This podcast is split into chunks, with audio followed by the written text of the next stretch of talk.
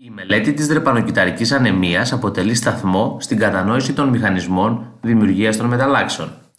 Η πρώτη γενετική ασθένεια που βρέθηκε να είναι αποτέλεσμα συγκεκριμένης γονιδιακής μετάλλαξης ήταν η δρεπανοκυταρική ανεμία.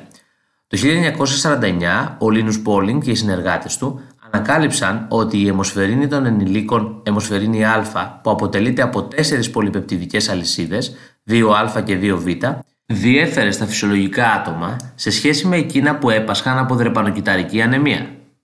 Σήμερα γνωρίζουμε ότι η διαφορά εντοπίζεται στο έκτο αμινοξύ της β πολυπεπτιδικής αλυσίδας όπου το γλουταμινικό οξύ αντικαθίσταται από βαλίνη. Η μεταλλαγμένη αιμοσφαιρίνη συμβολίζεται ως HBS. Η αλλαγή στην ακολουθία των αμινοξέων είναι αποτέλεσμα μιας γονιδιακής μετάλλαξης στην τριπλέτα που κωδικοποιεί το γλουταμινικό οξύ. Στην κωδική αλυσίδα του DNA δηλαδή αλλάζει μία βάση και το φυσιολογικό κωδικόνιο GAG που κωδικοποιεί το γλουταμινικό οξύ αντικαθίσταται από το GTG που κωδικοποιεί τη βαλίνη.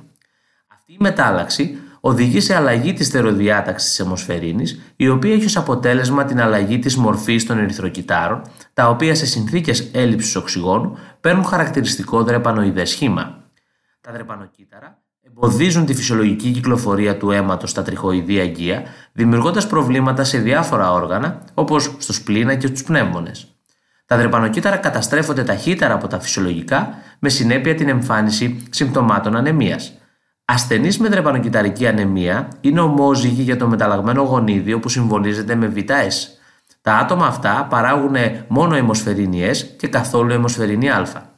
Τα ετερόζυγα άτομα, φορείς, έχουν ένα φυσιολογικό β γονίδιο και ένα μεταλλαγμένο και δεν εμφανίζουν τα συμπτώματα της ασθένειας. Στους φορείς προκαλείται δρεπάνωση μόνο σε συνθήκες μεγάλης έλλειψης οξυγόνου, όπου σε υψόμετρο μεγαλύτερο από 3.000 μέτρα.